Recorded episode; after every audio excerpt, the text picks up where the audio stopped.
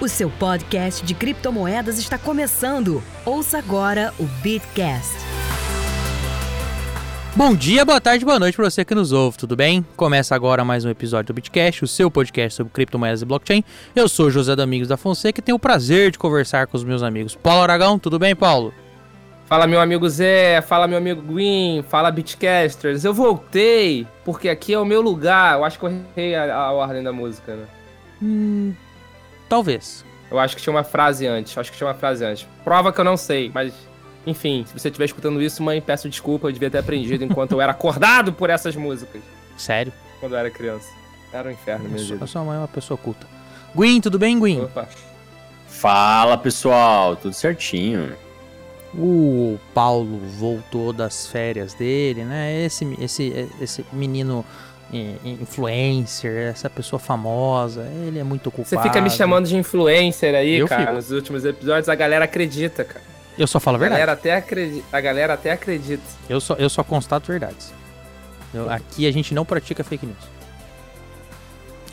Mas esse episódio é um episódio pra lá de especial, porque querendo ou não, né, pessoal, estamos aqui passando por aquele bear market tão temido, mas aguardado por, pelos mais ansiosos em comprar a um preço justo, razoável. É, e parece que esse bear market tá fazendo. Tá, eu gosto de usar essa expressão, tá purgando o mercado. Não só purgando, mas também tá, tá, tá tirando uma galera que gosta de usar um pouco de drogas. Drogas pesadas do mercado financeiro, chamado operações alavancadas. Mas a gente vai falar sobre isso com mais detalhes daqui a pouco depois da vinheta. O episódio de hoje é um oferecimento da Coinex, exchange global de criptomoedas. A Coinex oferece operações em mercado spot, futuro, margem e conta financeira, de forma segura, acessível e sem precisar de KYC. A Coinex também atende usuários iniciantes no setor, fornecendo ferramentas simples e intuitivas, onde qualquer pessoa pode comprar cripto sem dificuldade. Conheça o ecossistema da Coinex e explore o mundo cripto de maneira descomplicada. Acesse o link na descrição do episódio. Paulo, ah, antes da gente começar, ah, antes da gente começar esse episódio, a gente precisa fazer um disclaimer. Tudo que a gente vai falar desse episódio aqui, meu caro hater, minha cara hater, ou você que infelizmente comprou a sua criptomoeda, seu Bitcoin, seu retiro na hora errada, comprou na alta e agora nós estamos no período de baixo, é, tudo que a gente vai falar aqui não é sobre o Bitcoin. Os fundamentos do Bitcoin, os fundamentos do mercado cripto, continuam os mesmos descentralização do dinheiro, é, a liberdade financeira e etc. O que a gente vai falar aqui é, é de algumas estruturas financeiras construídas na margem do, do mercado de criptoativos, construída é, é, junto com o mercado de criptoativos, e essa estrutura financeira, esses, esses probleminhas que já existiam no mercado financeiro, esse pessoal que gosta de operar alavancada para ganhar mais dinheiro, é, começaram a contaminar o mercado de criptativos e começaram a nos causar problemas. Tudo bem, se ela vir, fazer o quê? Não... Tive até uma piada boa do Stenfield é, essa semana, que eu vou reproduzir no meio do episódio, mas assim, a gente não pode impedir que instrumentos de derivativos existam no mercado financeiro, até porque vai contra a questão da liberdade, né? Usa droga quem quer. Mas é, de onde é que começou tudo isso? Fica o convite, ouça o nosso episódio da Luna. Tudo começou com a, a implosão do projeto da Terra Luna é, e, e, a sua stablecoin algoritma, o, o, S, o ST. É, a gente vai deixar o link do episódio aqui. Recomendamos que você o ouça. E lá nós já tivemos a primeira, a, a primeira visualização, o primeiro experimento do que, que, são 3 bilhões de dólares em Bitcoin sendo liquidados no mercado para garantir PEG, para garantir liquidez, etc. Acho que não convém trazer muitos comentários aqui, porém, contudo, entretanto, todavia, especula-se no mercado que algumas, alguns desses investidores institucionais que a gente vai falar agora é, estariam relacionados, estariam teriam colocado também seus, seus criptoativos para fazer o staking, o lend lá no, no projeto e deu, deu blade. Mas vamos, vamos na origem do problema. Tudo começou é, é, com a Celsius Network, que é uma exchange, uma fintech gringa, americana inclusive, É, é, e eles ofereciam um serviço praticamente. é, no site deles está assim: não, nós oferecemos serviço de empréstimo, é, de cripto, é, com cripto colateralizada, nós, nós oferecemos serviço de staking, é, que seria um lend, que seria uma remuneração da sua cripto, e pagamentos instantâneos, pagamentos di- diversos pelo aplicativo dos caras. Só um comentário off the records. Lembre-se que do sistema financeiro americano eles não têm o que a gente tem aqui. Lá não tem TED, lá não tem Pix, não tem nada. Então, assim, mandar dinheiro entre eles lá é, é mais difícil entre bancos. Tanto é que eles usam muito aqueles aplicativos centralizados. Acho que é o Venomi, não é? O, o, o- Paulo, Venol, que tem até um verbo que acho que é Venomi, não sei, não é? Eu já escutei falar, mas eu não É. tenho certeza do nome também não, Zé. Acho que esse é o nome lá. O, Gabriel, da, da- da- do estúdio aqui, tá confirmando que é. É, Então, assim, lá eles têm uma certa dificuldade para fazer a transação no dia a dia, tá? Lá não, não existe nem TED.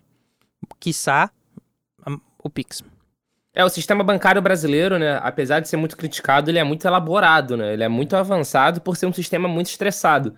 Estressado no sentido de que é levado a testes cada vez mais rigorosos por causa dos nossos usuários cada vez mais malandrinhos. né? Ah, Os Gwins. Deus Sim, me os livre fofoca. Os primos do Gwyn. Os primos do Gwyn, os primos do Gwyn. E, esse- e aí essa fintech começou a surgir, mas o principal produto deles era a remuneração de cripto. Qual que era a paradinha deles? Eles pegavam a sua criptomoeda, é, eu apesar de eles oferecerem você pegar empréstimo em cripto, o seu empréstimo tinha que estar colateralizado em cripto. Então você poderia pegar um empréstimo em dólar, mas você tinha que deixar alguma criptomoeda colateralizando, garantindo esse empréstimo, tá? Existe uma fofoquinha no mercado, uma discussão no mercado, qual que era o nível de empréstimos não colateralizados, não garantido deles, tá? Mas essa informação ainda não é, chegou no mercado assim de maneira confiável. Tem gente que fala que eles têm uma alta porcentagem de empréstimos não garantidos e o dono fala que não, eu tenho menos de 1%. Mas, né, fazer o que? A gente não sabe. É, e mais recente, onde estava o X da questão? Na remuneração. A gente sabe, a gente já reforçou algumas vezes aqui, que é, se, se- esses serviços que às vezes, muito centralizados inclusive, tá? Essas empresas que oferecem um rendimento para sua cripto e tudo mais, é, podem ter certos problemas. É uma, tem uma frase maravilhosa que é assim, quando você não entende os juros, é em inglês, tá? É, quando você não entende o yield, é, é, é, os juros, o rendimento é você, tá? Então assim, quando você começa a não entender muito bem, normalmente é um esquema estranho. E só um parênteses, Zé. É, é até importante isso que você está falando agora, no sentido de que isso não é DeFi, né? Não, É, é, isso, na verdade, é um CeFi, né? Um CeFi, que é um Centralized Finance. Porque no DeFi, não estou falando que no DeFi não tem como dar problema, mas no DeFi, pelo menos, é algo que tende a ser descentralizado. Nesse caso da Celsius em específico, né, que é até o que você está falando, é algo completamente centralizado. É uma empresa onde você colocava a sua cripto e aonde ela fazia o que queria. Teoricamente, ela fazia render de alguma maneira para poder pagar para você esse rendimento. Tinha até um, um- percentual de divisão, né? É, do que ia para o é, cliente, tinha do que ficava para a 80% ia para o cliente, 20% para a plataforma. Perfeito. Então, só para e- virar pirâmide só falta aquele feed de indicação. Pois é, exato. E níveis também, né? E níveis, você, era é. um diamante, você era diamante por ter já colocado tanto na plataforma. Mas enfim, é, isso não é DeFi, né? Isso é CeFi. Então, não usem Não, é um isso para bagu- criticar o DeFi. Não, é um aviso para quem tá escutando a gente agora, porque a galera tem, eu já vi gente por aí em algumas redes sociais utilizando esses casos para atacar diretamente DeFi e falar que todo DeFi é uma pirâmide, sendo que não é uma verdade. Vocês estão, na verdade, confundindo conceitos e confundindo é, fundamentos básicos até. Então, isso não é DeFi. Não, e com certeza não é DeFi, porque é um aplicativo centralizado. Como você já, Sim, já comentou. exatamente. É uma empresa. É uma empresa, exato. Só que sabe qual é engraçado? Era uma empresa centralizada que investiu em projetos de faz. Pegou o dinheiro da galera e é, e é aí que tá a origem do primeiro problema. Ela ofereceu essa remuneração pro mercado, falou: não, eu sou uma fintech, eu sou bom, eu tenho budget, roadmap, eu tenho missão, eu tenho valor e tal. E eu tenho uma estrutura organizadinha, eu tenho fundos me me enfiando dinheiro, que eu consegui convencer a galera. E aí ela, ela pegava esse dinheiro e investia. E obviamente o que, que ela precisava? Para pagar uma remuneração, sei lá, tô, tô chutando, tá? Mas o mercado estimava que ela pagava na média 13, 15% é, de rendimento ao ano. E não é muito assim certeiro, tá, gente? Porque ela recebia várias criptomoedas e os rendimentos eram variáveis nas criptomoedas. Tinha Ethereum, Bitcoin uh, e outras coisas. É, e aí ela pegava esses, essas criptos e trabalhava com essas criptos. Então ela tinha que fazer o quê? Ela tinha que colocar em outros projetos, ou trabalhar alavancado, trabalhar com operação para ganhar o dinheiro no spread, né? Onde é que o banco ganha dinheiro? Eu tomo o dinheiro do Paulo é, eu, a 10% ao ano e empresto para o Gwyn a 120% ao ano. É, onde que está o dinheiro? O dinheiro está nesse spread. É, e aí, para fazer isso, é, é, corre a boca miúda que ela estava, tá? Essa não corre a boca nenhuma, já. Essa informação é uma informação já, já batida. Ela entrou no projeto, ela botou dinheiro na Terra Luna.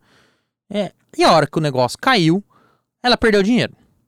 Ali foi o primeiro problema dela. Assim, ela já começou ali um problema assim, cara, meus ativos já não estão batendo. Mas quando a Terra Luna caiu, ninguém olhou para ela. A gente olhou para o mercado, olhou para a Terra Luna, todo mundo é, é, é, é ficou olhando para o Dunou, Duon foi mal pro Duon, é, é, todo mundo ficou procurando quem era Geni, quem era o culpado e tudo mais. É, só que qual que é o problema? O problema é, um, o dinheiro que eu tinha virou pó, né? Vamos lembrar, Luna e o, o ST viraram pó, da noite pro dia, Plufs, Café Deus se acabou. E é, o Bitcoin caiu. Ou seja, as operações, as garantias que ela tinha também já começaram a ter problema. E resultado da operação, no último domingo, é, há uma semana atrás, tá? Não é, esse episódio está sendo gravado na segunda-feira, dia 20, mas na verdade foi no dia 12, no dia dos namorados a Celso simplesmente soltou um recado no mercado falando: Ó, oh, eu estou exercendo uma faculdade que existe nos meus termos de uso, lá no inciso por hora cláusula XPTO, e estou congelando saque, porque eu estou com problema de liquidez, eu vou tentar me reestruturar, vou ver o que eu faço. Anunciou que tinha contratado uma, um escritório jurídico lá bom, famoso nos States, uma assessoria jurídica, salvo engano, do Citigroup. Esse aqui eu estou falando de orelhado, que não tem. Ou era JP ou Citigroup é, para tentar reestruturar a, a, a, operação e honrar os clientes que estão a ver navios. E aí a gente, Tupiniquim, vacinado, é, já, já com, com experiência nesse tipo de, de coisa, já olhou e falou assim: Nossa, mas já vi esse, esse filme, já vi esse, esse, esse enredo, esse roteiro onde de repente, não mais de repente, a corretora é, é, é, é, a, a fintech, sei lá, fala: ih, gente, deu problema, não vou conseguir pagar ninguém. É, quando começa a bloquear saque, né, por causa de liquidez, a gente já sabe quais serão os próximos capítulos, né? É, e no caso da, da Celsius, em específicos, eu acho que vale a pena frisar que não teve nem só dinheiro perdido, eu acho que teve até questão estratégica, realmente, para o rendimento deles, né? Porque eles têm parte de, do capital alocado em stake de Ethereum. E no stake do Ethereum, né, no Ethereum que era o, o dito Ethereum 2.0, que atualmente é chamado de camada de consenso, é, você só vai conseguir retirar, só vai conseguir desbloquear o que está travado depois do demerge ser de fato ativado. Né? Então, previsto para o tudo, primeiro trimestre, com parte travada. Previsto para o primeiro trimestre de 2022 e é a previsão do Vitalik. Ou seja, pode ser no primeiro trimestre de 2022, que já não foi, já não, não aconteceu, não vai existir. É...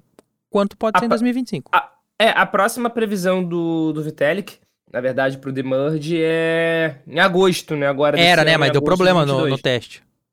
É, mas o problema, problema não é. Não é um problema grave. grave. é, não é um problema grave, não. Tô, tô sendo honesto. Mas assim, cara, é previsão do Vitalik. Não tô falando que ele é ruim. Eu até prefiro que ele protele e entregue algo que não tenha problemas do que entregar algo correndo e puta, fuder. É, eu acho que tá muito nisso atualmente, sabe? Eu acho que o Demerge é uma mudança muito sensível, onde o Ethereum Ether vai passar de POW para POS, então precisa ser algo realmente muito, muito bem executado. Né? Melhor que todos os problemas realmente aconteçam na, na testnet do Ether do que você querer acelerar o processo e dar algum problema na blockchain a Vera.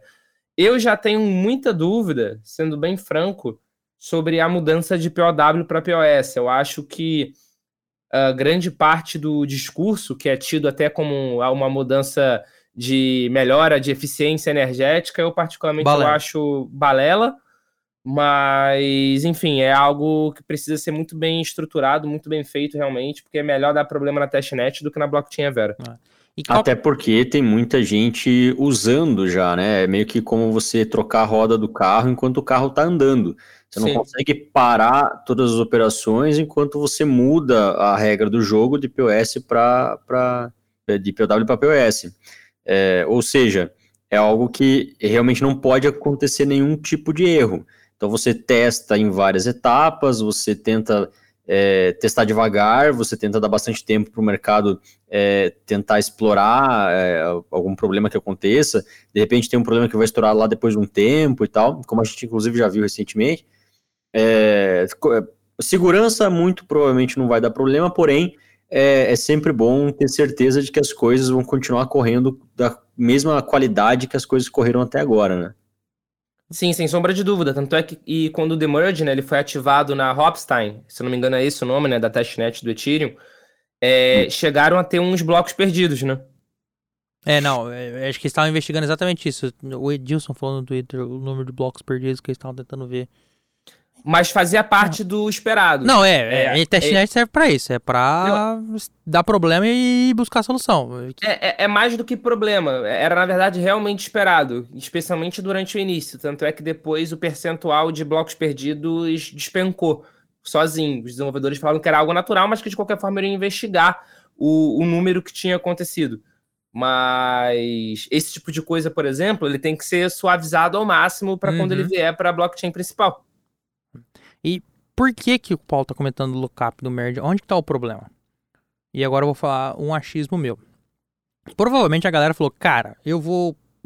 É, essa ideia do POS do Ethereum é uma boa ideia para oferir remuneração. É... E existe uma alta probabilidade do Ethereum, das criptomoedas continuarem subindo ou se manterem nesse patamar elevado, né? É, então vale a pena eu alocar lá, eu dar, um, eu dar, eu dar uma travada esse, nesse local, eu dar esse lockup nessa quantidade de criptoativa, porque assim, na cabeça de alguém, os criptoativos não iam cair como caíram agora. É, é, nós temos 70% de queda do all-time high no Bitcoin, acho que quase 80% no Ethereum. Então ninguém imaginava que isso poderia acontecer nesse curto intervalo de tempo, primeiro semestre de 2022. É, digamos assim, num chute, sei lá, o cara deve ter achado, inclusive, que a gente ia continuar nesse mercado é, é, é bull market até 2023, então valeria a pena, piriri pororó. O que, que eles tiveram que fazer, inclusive? Eles tiveram que vender essa posição é, é, no, no, no lockup do, do, do The Merge com desconto. E aí começou o problema maior ainda, porque, pô, eu preciso de liquidez, só que eu não tenho ativo mais e aí eu preciso vender esse meu ativo que está travado, só que se você vender, você precisa dar um, vender com desconto, porque o cara que vai comprar também não vai comprar um por um, tem que ter um lucro Uma lá. analogia com outro ativo do mundo é a guerra da Rússia e da Ucrânia agora. A Rússia está produzindo petróleo, mas nem todo mundo quer comprar, então para vender você está precisando vender com desconto para quem aceita pagar. Exato. E, e aí foram descapitalizando. E aí essas vendas foram rastreadas na, na blockchain, porque blockchain é, é, pública e auditável. Começaram a ver que tinha uma coisa estranha e aí focaram os holofotes lá. E aconteceu, como a gente já falou, no, no fatídico domingo, no Dia dos Namorados no Brasil. Não era Valentine's Day na gringa. Vinha um comunicado no mídia falando assim: hum, vamos fechar aqui, nós vamos ter que travar. E eles travaram tudo, tá? Era saques, swaps e transferência entre contas. Eles travaram tudo é, atuando, eu adoro o pessoal da RP, atuando pelo interesse de nossa comunidade, é, nós vamos fazer isso. Nossas operações continuam, nós vamos dividir as informações com nossa comunidade assim que tivermos. Eu gosto dessa, desse floreio, mas no final o, o resultado é um só. Não temos dinheiro, vamos ter que dar o calote. Estamos contratando uma equipe de advogados grande, porque a gente com certeza vai se fuder, e uma equipe de finanças, de reestruturação financeira, para a gente tentar reequacionar isso aqui e pagar todo mundo. Aguardemos. Não existe solução, tá? Não existe nenhuma solução posta pela Celsius Network neste momento. Sinceramente. Isso que eles falaram é, ainda no slogan deles, que é acesse suas criptomoedas quando quiser e mantenha seguras para sempre. essa é Mas a eles hora estão que o tomando editor conta, ô, Gwen, eles estão tomando coloca conta. o... a risada do Carlos Alberto de Nóbrega. É, Gwen, eles estão tomando conta, Gwen. É segura pra sempre. Eles não falaram que era de posse da pessoa. Eles estão lá tomando conta. Ela tá Eles segura. estão tomando conta da cripto Não da galera onde. que depositou lá. Pô, Ela eles tá segura que aqui no meu segura. bolso, ó. Tá segura, prometo. E aí, mais recentemente, ao longo da semana, outro fundo, outra empresa insti- institucional bastante conhecida no mercado, e essa é até mais diferente, que ela é uma venture capital, a, a, a- a Three Arrows Capital, ou 3AC, é, foi liquidada em algumas posições e algumas, algumas exchanges bastante importantes, como FTX, Deribit e BitMEX. É, e aí começaram a, a surgir também os, o- os as dúvidas, tá? E a- a- o principal problema ali é o seguinte: é, um, o mercado começou a entrar em crise, alguns clientes deles que estavam operando alavancados começaram a fechar suas posições e começaram a sacar o dinheiro e tudo mais, então ela começou a ter uma alta demanda de liquidez. É, há também ah, informações que o fundo investiu e perdeu uns 400 milhões de dólares é, em exposições significativas que eles tinham com a Terra Luna, é, com projetos como a Solana, que tá caindo para Dedéu, apesar de ter algum razoável fundamento, em que pese essa semana ter acontecido uma, um confisco descentralizado. É, mas isso fica um comentário para outro dia. É, E também vale a pena frisar que era num outro protocolo que não era na Solana propriamente dito e que durou menos de, o quê? 12 horas. é, eles voltaram Ah. atrás. É, era o projeto de financiamento deles lá. A Solend. da Solend. É, e aí, ah, de repente, não mais que de repente, a FTX, a Deribit, a BitMEX anunciaram que falou, cara, a gente teve que liquidar posições aqui da, da Three Arrows porque eles não honraram a chamada de margem. O que é chamada de margem? É a hora que você entra no limite da sua operação, que você está perdendo dinheiro, você tem que botar mais dinheiro. Ch- Chama margin call. É, ou chamada de margem. E aí eles não honraram, eles não tinham, não conseguiram, não conseguiram é, é, achar ativo, não conseguiram comprar ativo ou Ou liquidar, largaram de mão, né, ou Zé? liquidar a posição no mercado. vezes- É, Porque às vezes é importante você admitir derrota. Você admitir que dali Pô, mas não, derrota, não hein, vai- pai? você não vai mais recuperar. Pô, mas é derrota, hein, pai? É, mas faz parte, né? Tipo, às vezes você vai- só vai perder mais dinheiro se você ficar colocando mais liquidez na lateralização, no colateral. Às vezes é importante você falar, olha, deu, beleza, perdi, errei, errei a mão aqui. Não, mui- e- o, o e que eu- tem- o que aconteceu com alguns fundos foi que eles ficaram jogando colateral, ficaram jogando colateral, ficaram jogando colateral e quebraram de qualquer maneira. Quebraram. E, e não, mas eles fizeram, eles ficaram fazendo isso. Eles ficaram jogando colateral, passou uns 3, 4, 5 dias jogando colateral, a galera tava vendo eles mexendo em rede centralizada, liquidando a posição em rede centralizada e mandando pra corretora, só que pelo visto faltou dinheiro, faltou flecha, é, né, né, né, né, faltou bambu para fazer Faltou flecha. bambu pra virar É, flecha, né? faltou bambu pra fazer flecha, pra virar flecha. E aí tomaram a liquidação. E qual que é o problema? E aí é que entra o efeito cascata. Quando eles tomam a liquidação, a corretora tem que pegar a posição deles que eles já estão lá, eles têm uma quantidade mínima de, de Bitcoin que tá lá, garantindo a operação alavancada que eles estão fazendo, tem que liquidar. O que, que é que liquidar? É literalmente pegar tudo isso e botar para vender no mercado para não virar um prejuízo maior, para honrar os contratos. E a partir do momento que a corretora liquida, é, a gente tem mais uma pressão de venda no mercado. Então, o mercado que já está passando por um período de estresse, como o mundo inteiro está passando, o problema da alta de juros americanos, o problema, é, é- é o problema da inflação no mundo inteiro, etc, etc, etc. A gente já está passando por um período de estresse no mercado financeiro que está afetando as criptomoedas, é inegável.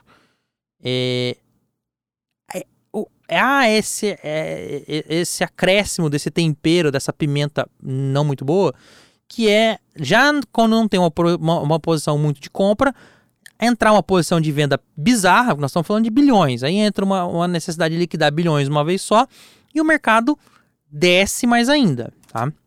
Por exemplo, Mas eu me surpreendi até, Zé. Eu acho que desceu pouco perto do que poderia descer, com o episódio da Tracy, por exemplo.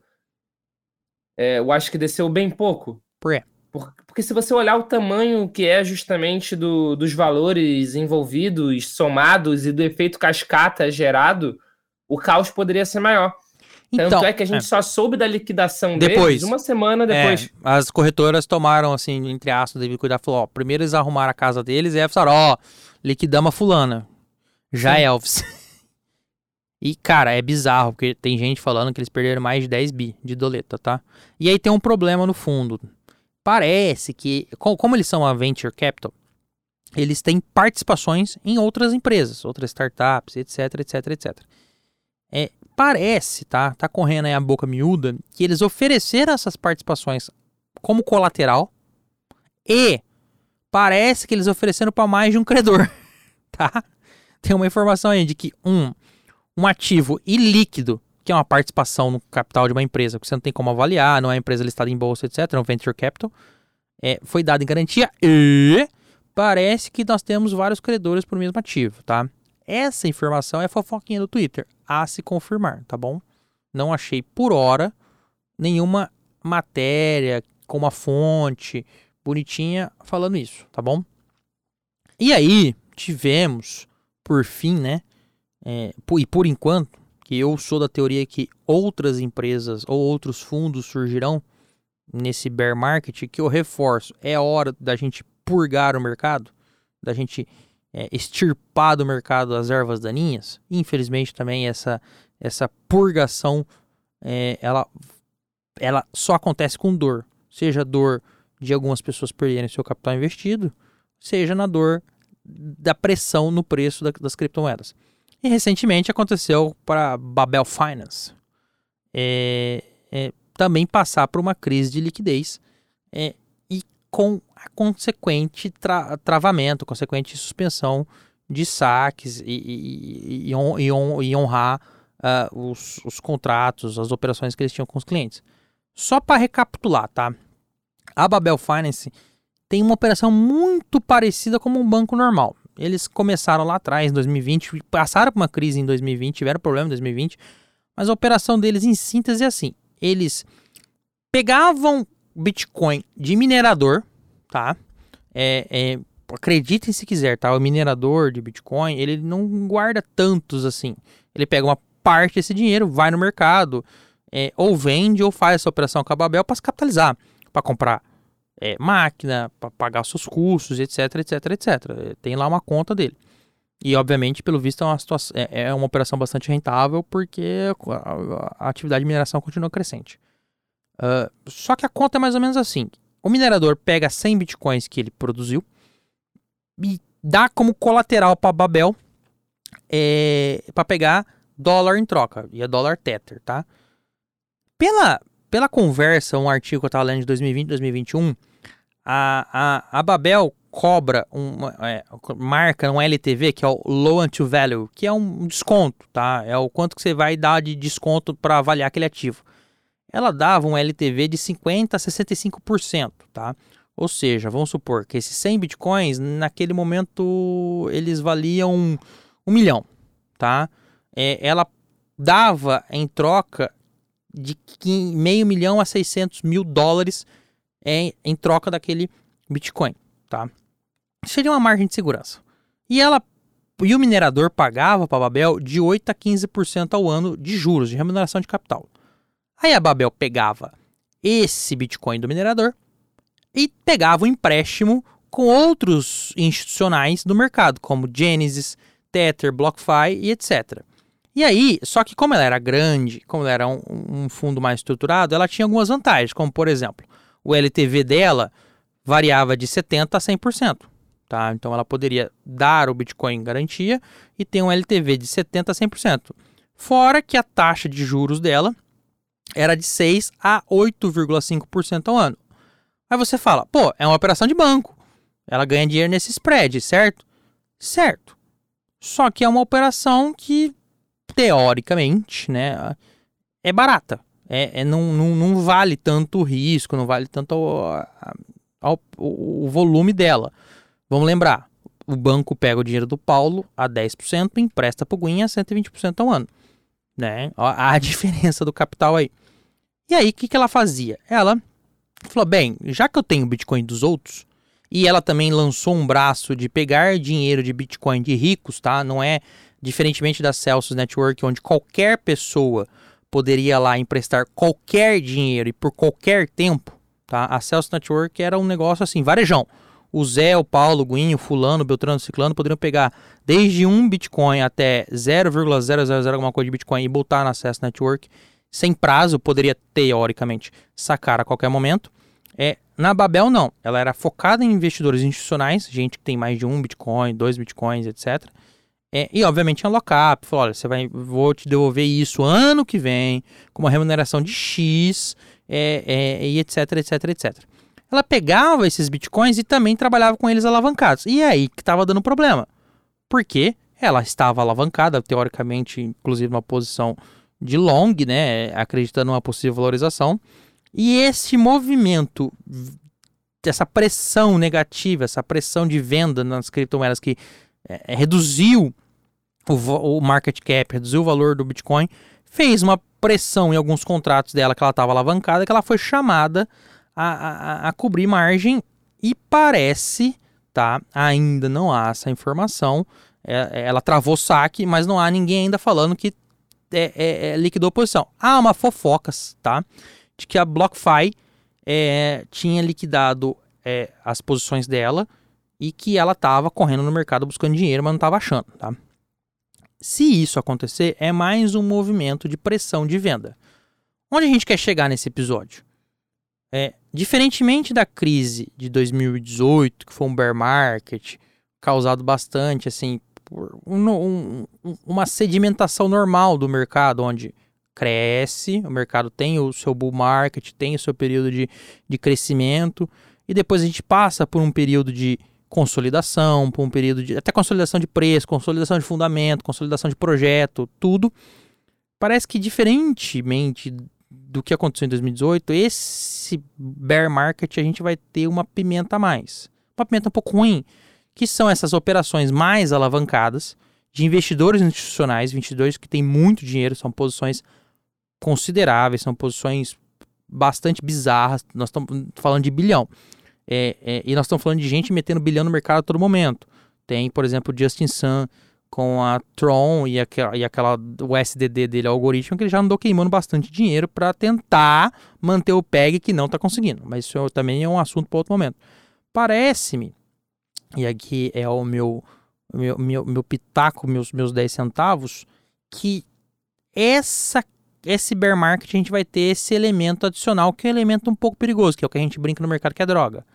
Operar com alavancagem é, é que nem mexer com drogas. Tem que saber e não se viciar, porque é um negócio que causa problemas. É, a todo momento que uma posição dessa bilionária é liquidada, a gente tem uma, uma, uma pressão muito forte de venda, uma pressão muito forte para cair o valor, principalmente do Bitcoin, mas de outras criptomoedas, quando o Bitcoin cai, todo mundo cai. É, e que a gente não consegue saber qual é o fundo. A gente achava, né, Paulo e Gwen, que os 20k seria, tinha gente, né, eu era um pouco dessa teoria que 20k era o fundo. Esse final de semana mostrou que não, tá? Já tocamos 18. Mas recuperou rápido. Recuperou rápido. É, de, na verdade, eu acho que recuperaria mais rápido se fosse um dia de semana. Demorou um pouco porque era final de semana, final de semana não tem dinheiro no banco. É, novamente não é no mundo, não existe Pix e TED. Demora um pouquinho para o dinheiro chegar entre corretoras, é, entre bancos de corretoras.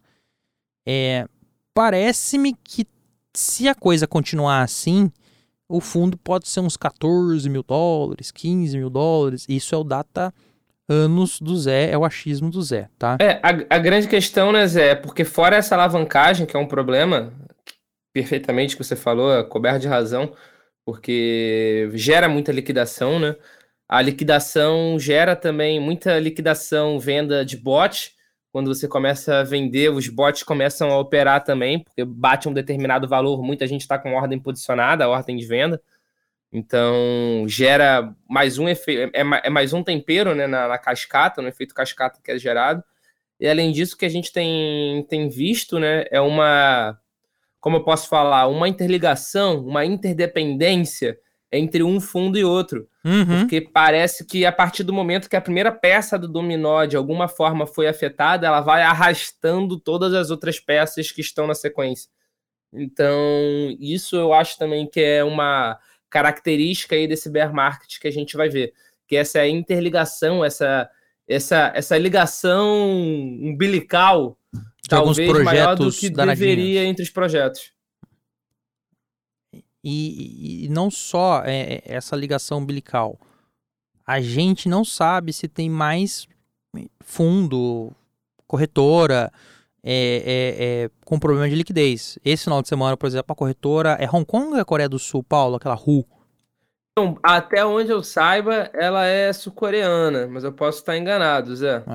Eu achava que era de Hong Kong, mas também não importa. Então vamos acreditar que você tá certo, mas Hum. vai falando aí que daqui a pouco a gente tem essa informação. A voz do além vai trazer informação pra gente. E aí, essa corretora falou: olha, gente, eu estou com problema de liquidez na minha carteira quente, na Hot Wallet, que é a carteira online. Ah, eu estou tomando muita chamada né, de, de, de saque. Minha Hot Wallet, teoricamente, não tem fundo suficiente para honrar tudo isso. Eu estou segurando os saques por um momento. É, porque a minha Cold Wallet, aquela que não fica conectada na internet, ela é multisig e ela tô com problema para assinar isso daí. Eu achei uma baita história da carochinha, tá? É, até porque é multisig, beleza, muito legal ser multisig, mas qualquer um assina em qualquer lugar do mundo. Esse, só se uma das pessoas que assinar, que assinam, tá com covid internada, sei lá, mas porra, é- é- era pra ter uma redundância, sei lá, 3 para 4, 2 para 3. Hong Kong, Zé. É Hong Kong? Oi, rapaz. Kong. Que bom que eu tava certo. É, tava com medo, tá errado. E, e- e eles deram essa desculpinha de que, ah, estamos com problema, mas temos o fundo na, na, na, na- na Cold Wallet, mas pediram até 72 horas para normalizar. É uma situação um pouco estranha. É, não é anormal, inclusive, já, como já aconteceu em outros bear markets, que corretoras tenham problema de liquidez, tá? É, a gente não pode esquecer que o, o próprio, a própria Bitfinex teve um problema de liquidez, teoricamente ocas- ocasionado por um problema de, de, de hacker lá em 2016, que a gente já comentou sobre isso. É, inclusive, vamos deixar o episódio aqui, que é um episódio fantástico. A história da, da- do suposto casal hacker, interessantíssimo, da TikToker. É, então, assim, não me surpreende se ao longo dos próximos anos, que é o que eu acho que vai durar esse bear market, no mínimo um ano, é, é, nós tenhamos esse tipo de notícia no mercado. E aí também fica o alerta para você, nosso ouvinte, é, nosso bitcaster, nossa bitcaster, que tome cuidado ao ler algumas coisas na mídia, porque esse final de semana, por exemplo, é, a, a Binance suspendeu o saque em BRL, E depósito também. é e depósito também, é, é, é, é, depósito também. Suspenderam a operação deles em BRL, porque, de acordo com eles, eles estavam ele- eles estavam se adequando com o provedor de serviço, sei lá, que eles estavam aprontando, e botaram a culpa no provedor de serviço. A, a alegação da Binance foi que foi por, com problema com o prestador de serviço e que por isso ia fazer mudança de prestador de De serviço. prestador de serviço. Só É, que o prestador de serviço respondeu, falando que o Bacen pediu Há modificações. 45 na- dias atrás, Exatamente, o Bacen pediu modificações e esse prestador de serviço tem três clientes no Brasil. Dois se adequaram a tempo e a Binance não respondeu. então, para bom entendedor, minha palavra basta. Eu acho que, inclusive, isso aí é deixa da Binance, é desculpinha para ela o- começar a operação dela Tupiniquim, que ela comprou Exchange Também brasileira, acho. etc. Ela só arranjou uma desculpa esdrúxula e vai tentar sustentar isso, mas isso é questão deles. Para quebrar contrato. para quebrar contrato. E, e aí essa, essa, essa trava no saque e no depósito em BRL ensejou também com essas outras informações ruins do mercado, falou, olha, a Binance, maior corredor do mundo, travou saque. E aí, acho que saiu na Veja, vou dar nome aos bois, saiu na Veja, a Veja divulgou, ah, a Binance, maior corretora do mundo, trava saque e não sei quem também tem problema de liquidez.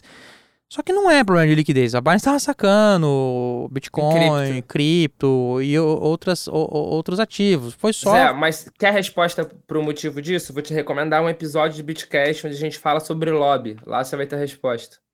Provavelmente. É, já até sei até a minutagem que você tá falando. É, então, assim, aconteceu. É, é, é, é, é isso. É, é- existe um movimento tupiniquim para dar uma queimada nela. para dar um. travar o tipo de operação que ela tem. Travar não, queimar o tipo de operação que ela tem.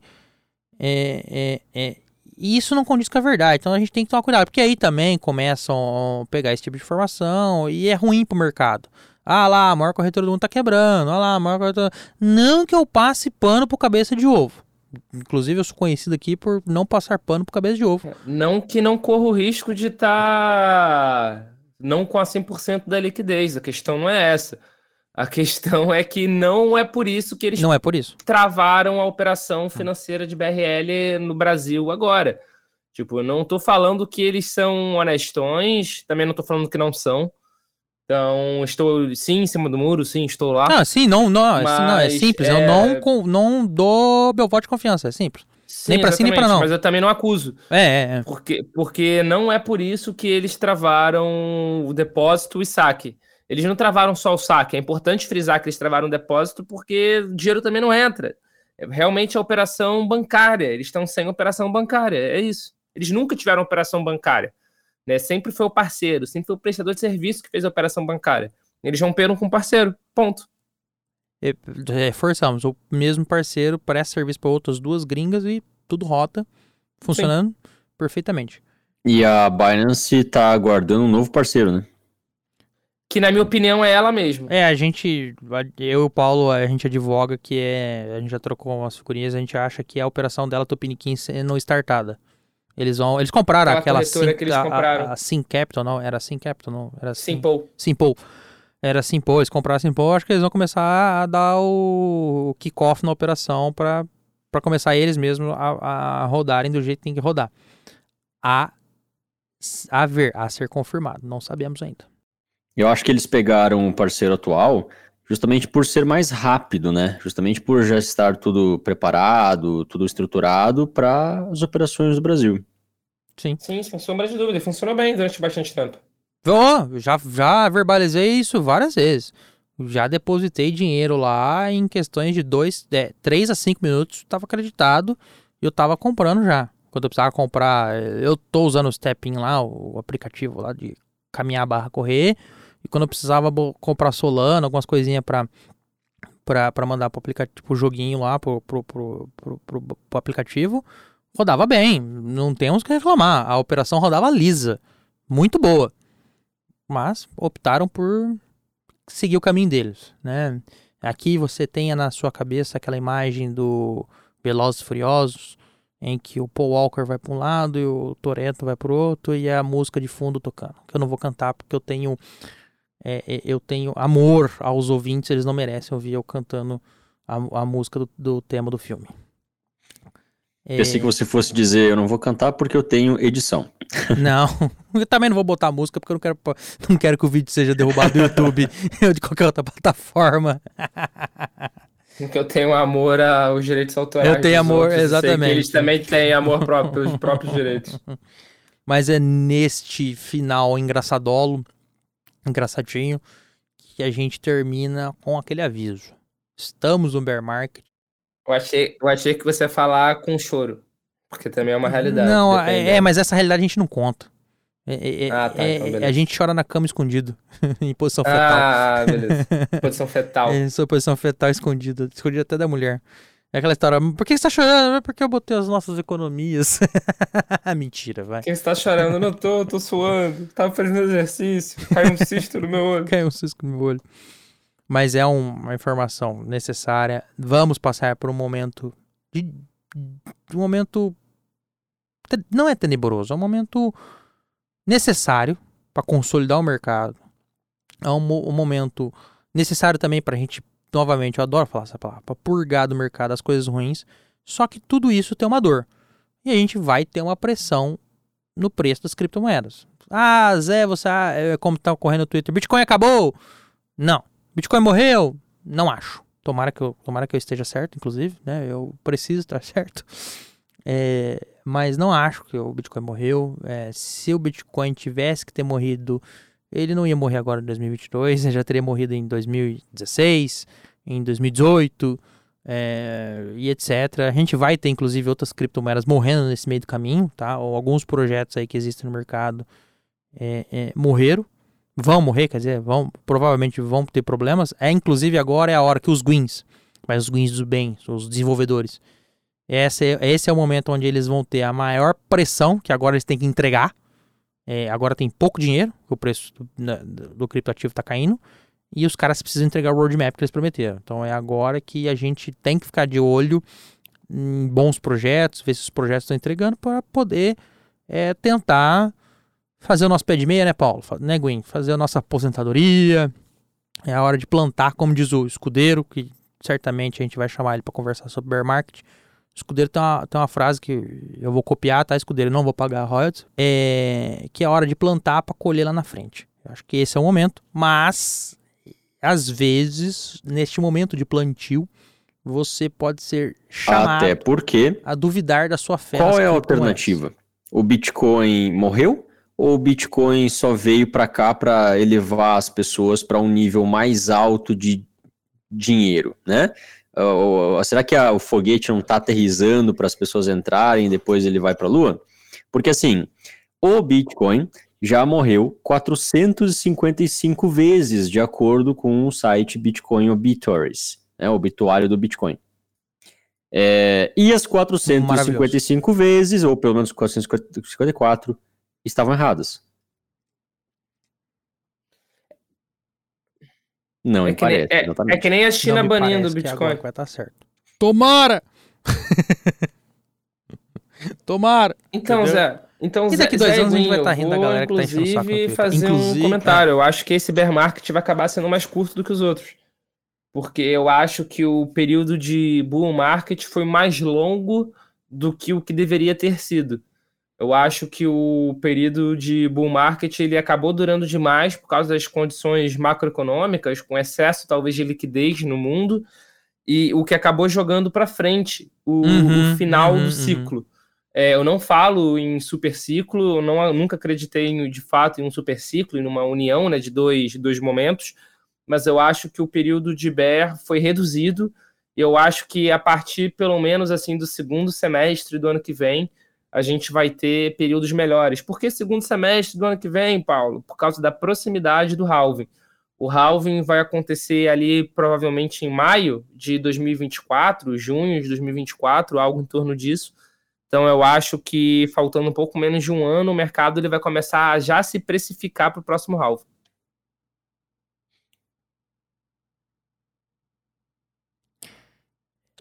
É o. A gente tá falando tudo isso, inclusive, certeza. baseado nas nossas experiências anteriores, tá? Só pra deixar bem claro. E a gente não pode deixar de terminar este episódio fazendo aquele pedido. Dois pedidos maravilhosos. O primeiro, que você prestigie nosso patrocinador, porque ao prestigiar o nosso patrocinador, você nos ajuda. Então, na primeira frase, no, seu tocador ou no nosso site, no primeiro parágrafo, tem uma mensagem do nosso patrocinador. A gente pede que, se possível, por favor, nos ajude clicando no link. Ah, e também compartilhe este episódio, principalmente com o grupo da sua família, para já anunciar que o Natal você não vai ser o, o sobrinho rico, você vai ser o Voltamos. sobrinho maluco Voltamos, voltamos. né, Paulo? Voltamos a, a serem o, a- o maluco, os fudidos malucos. É, mas confia na gente, existe uma razoável probabilidade de daqui dois anos você voltar a ser o sobrinho rico, tá? E obviamente dá o like se você estiver ouvindo no YouTube, curte, dá o coraçãozinho, avalia, manda cinco estrelas pra gente no Spotify. É- Essa avaliação, esse engajamento é muito importante. E chama a gente nas redes sociais na hashtag Pitcast é que a gente fica de olho e também interage, tá bom? O Bitcast é uma produção do Universo Cripto em parceria com CryptoFast.com. Este Valeu. episódio foi gravado e Valeu. editado pelo Estúdio Playground no Rio de Janeiro. Valeu, galera! Este episódio foi uma produção da UniversoCripto.net em parceria com criptofácil.com.